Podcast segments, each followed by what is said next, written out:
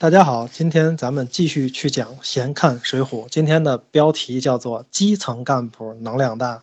这我们前面讲过呢。其实呢，你看，其实宋江是个小吏，是吧？他就属于基层干部。你想，郓城县它属于什么？基本上属于那个县委办公室的办公室主任吧，大概是这样的一个职务。那么事实上来讲呢，你看他放着皇粮不吃，又去当强盗，这个事儿还真是说来话长。那我们以前呢，总说这个农民起义。其实我们想想，水泊梁山这帮人是不是农民啊？那个历史上面，其实我觉得哈，真的从陈胜吴广开始，一直到清末的太平天国，反对朝廷的这些集团里面，几乎就没有啥农民嘛，对吧？基本上这种下层基层的这种小吏，他们起义造反造成的危害，其实是最大的。算算《水浒》这一百单八将里边吧，想想啊，除了那个阮小二、阮小五、阮小七这兄弟们是渔民，比较这个游手好闲的。然后呢，其他的你说还有谁是地道的农民啊？真是很少。你想想，梁山里面的警察序列里的就有多少个人啊？你想，这都头，都头就是刑警队长，对吧？武松啊、雷横啊、李云啊，这都管治安的。监狱警察就更多了，戴宗啊、李逵啊、施恩、蔡福、蔡庆、杨雄、呵、乐和，你看这些人都不是等闲之辈。那下级军官也有很多嘛，下级军官就像林冲、鲁达、索超、杨志。花荣、孙立，对吧？包括徐宁、关胜等等的这些，都是这个武官。其实呢，这个八十万禁军的教头品级真的不高。那个林冲，咱们之前是讲过的，他既不是总教头的话，那我们其实呢就想象跟今天我们一讲参谋跟参谋长是有很大区别的。有一句话叫“参谋不带长，放屁都不响”。那我们呢看到这些造反的人，还真都不是农民。但是呢，我们经常用“逼上梁山”这个字儿，怎么就逼他们了呢？那么其实呢，让他们主动造反，我想还是难上加难的，是比较难的。那他们的造反呢，一定是有这个一些问题，比如说他们上升的职位空间比较窄啊，然后呢，大官呢有事儿让他们背黑锅呀，对吧？你想想，一级压一级，最后呢他背黑锅怎么办呢？那上了梁山吧，大多都是这样的。而且呢，他们又不同于农民。他们真正的事实上来讲是很有手腕的。你想，宋江原来这个办公室主任啥概念呢？他就心细嘛，而且能擅长文墨，又懂法律政策，还多权谋，爱交往。嚯，及时雨宋江，对吧？在这个职位上呢，结交天下英雄，拿点公家的这个法律呢和政策送点人情。哎，说到这个拿点公家的政策送点人情这句话，好像会让我们联想到一些事情哈。那我们就不把它展开了，是吧？啊，说白了呢，这个手里有那点权力呢，能给黑社会当个保护伞，也能够博得一个及时雨的美名了。还拿宋江讲呢，其实到宋代的时候啊，文官实在太多了，小吏啊，就算干得再好，除了在自己的岗位上能够怎么样呢，占点实惠啊，捞点钱啊，几乎是不能够升官的，叫做终身为吏。你想又没有激励机制，怎么可能有责任心嘛？时间一长，这个朝廷不满的话。那其实来讲呢，又加上他们有天花板的困境，上升又没有空间，就跟我们现在的干部似的，三十多岁干到了副处级，死活就上不去正处那一级了，对吧？竞争又激烈，机会太少，干嘛呢？干脆呢，用手中的权力，哎，捞点实惠吧，对吧？这个其实我认为在当代和在宋代其实都是一样的。所以呢，你想想，宋江如果他对他的工作非常的满意，是一个忠于朝廷的小吏。怎么会主动去结交天下的这个盗贼等等呢？又会怎么样主动的给黑恶势力当保护伞呢？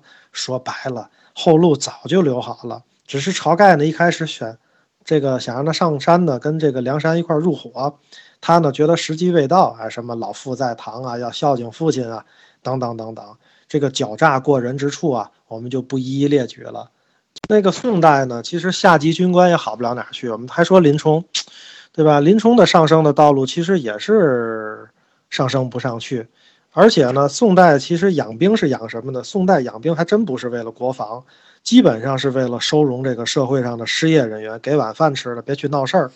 所以呢，你看林冲实际上他派到那个什么草料场的时候，给他交办手续的就是一个五十多岁的老兵。你觉得这些老兵还训练什么呀？还能打什么仗呢？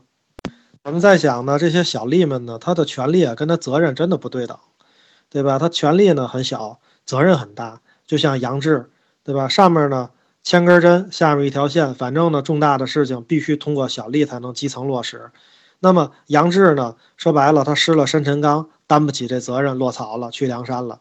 但是你想想，盗贼能横行，说白了，敢抢给太师的生辰纲，就是局面都乱成这样了，难道你的朝廷，或者就是我们今天的话讲，难道你的管理层不要负一个管理责任吗？而且杨志这事儿是没办成，杨志这事儿押送倒是办成了，到时候最多也是别人吃肉，给他碗汤喝。你觉得这个小吏他能心服口服吗？所以事实上来讲呢，这个权利和义务，这个激励呢的机制，我觉得自古至今都是一样的。我们今天去做一个公司，是不是也是这样的？那我们的下面的人，尤其有一些大公司里面的朋友们，他们确实是在业务上有天花板。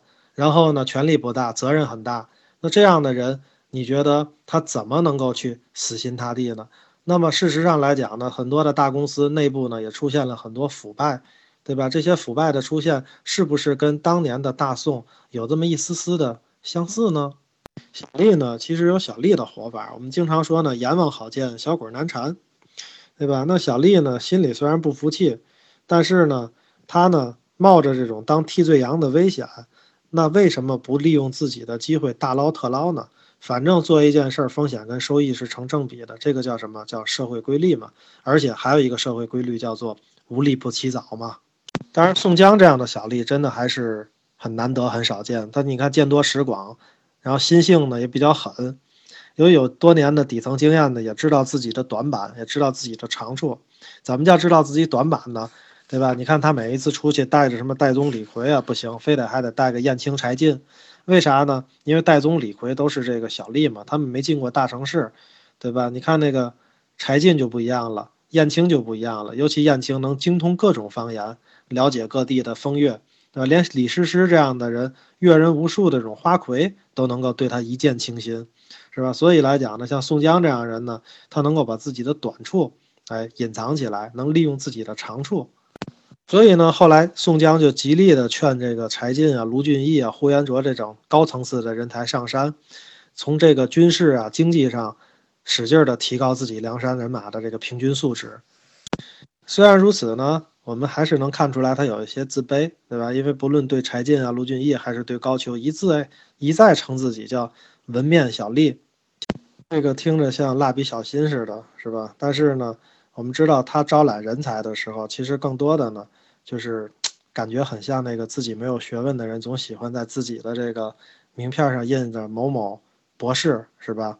等等的，就像呢暴富的人喜欢把用名牌把自己包裹起来是一样的。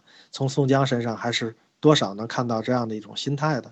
虽然呢说了宋江，但是我们其实今天还是主要讲小吏。你说这个皇帝啊、宰相、巡抚、知府都是高高在上的，一般的老百姓们也见不着他们。老百姓要跟官府打交道，你说跟谁打交道？其实就是这些小吏。所以我们讲呢，小吏的素质啊，直接决定了一个王朝的政治生态。就让我们今天觉得呢，其实到了一个企业里面，你看见那公司的前台的素质，或者公司的员工的素质，直接决定了这个企业的天花板，是一样的。所以呢，你想啊，就像我们的公司是一样的，对吧？如果一个员工日月积累了不平、委屈，碰上了时机，有外力推一把，那当然就有可能造反了。其实呢，作为一个小吏呢，尤其像宋江吧，他基本上没有能力去造整个这个体制的反，那他呢，只能去造那些能力不如自己，然后呢，去站在高位的这样的大官的反。所以后来他们打的口号不就是这个反贪官嘛，对吧？不反皇帝。所以这种造反呢，就不是真造反。那当然，后来的投降也不是真投降了，无非只是因为利益分配引发的矛盾，最终通过这样的方式得到解决而已。最后呢，那么利益得到满足，就会回心转意，重新回到体制当中去。这样造反的小吏，终于有机会从小吏做到大官了。这只是他们的命运而已，逼不得已。我们今天就分享到这里。谢谢大家。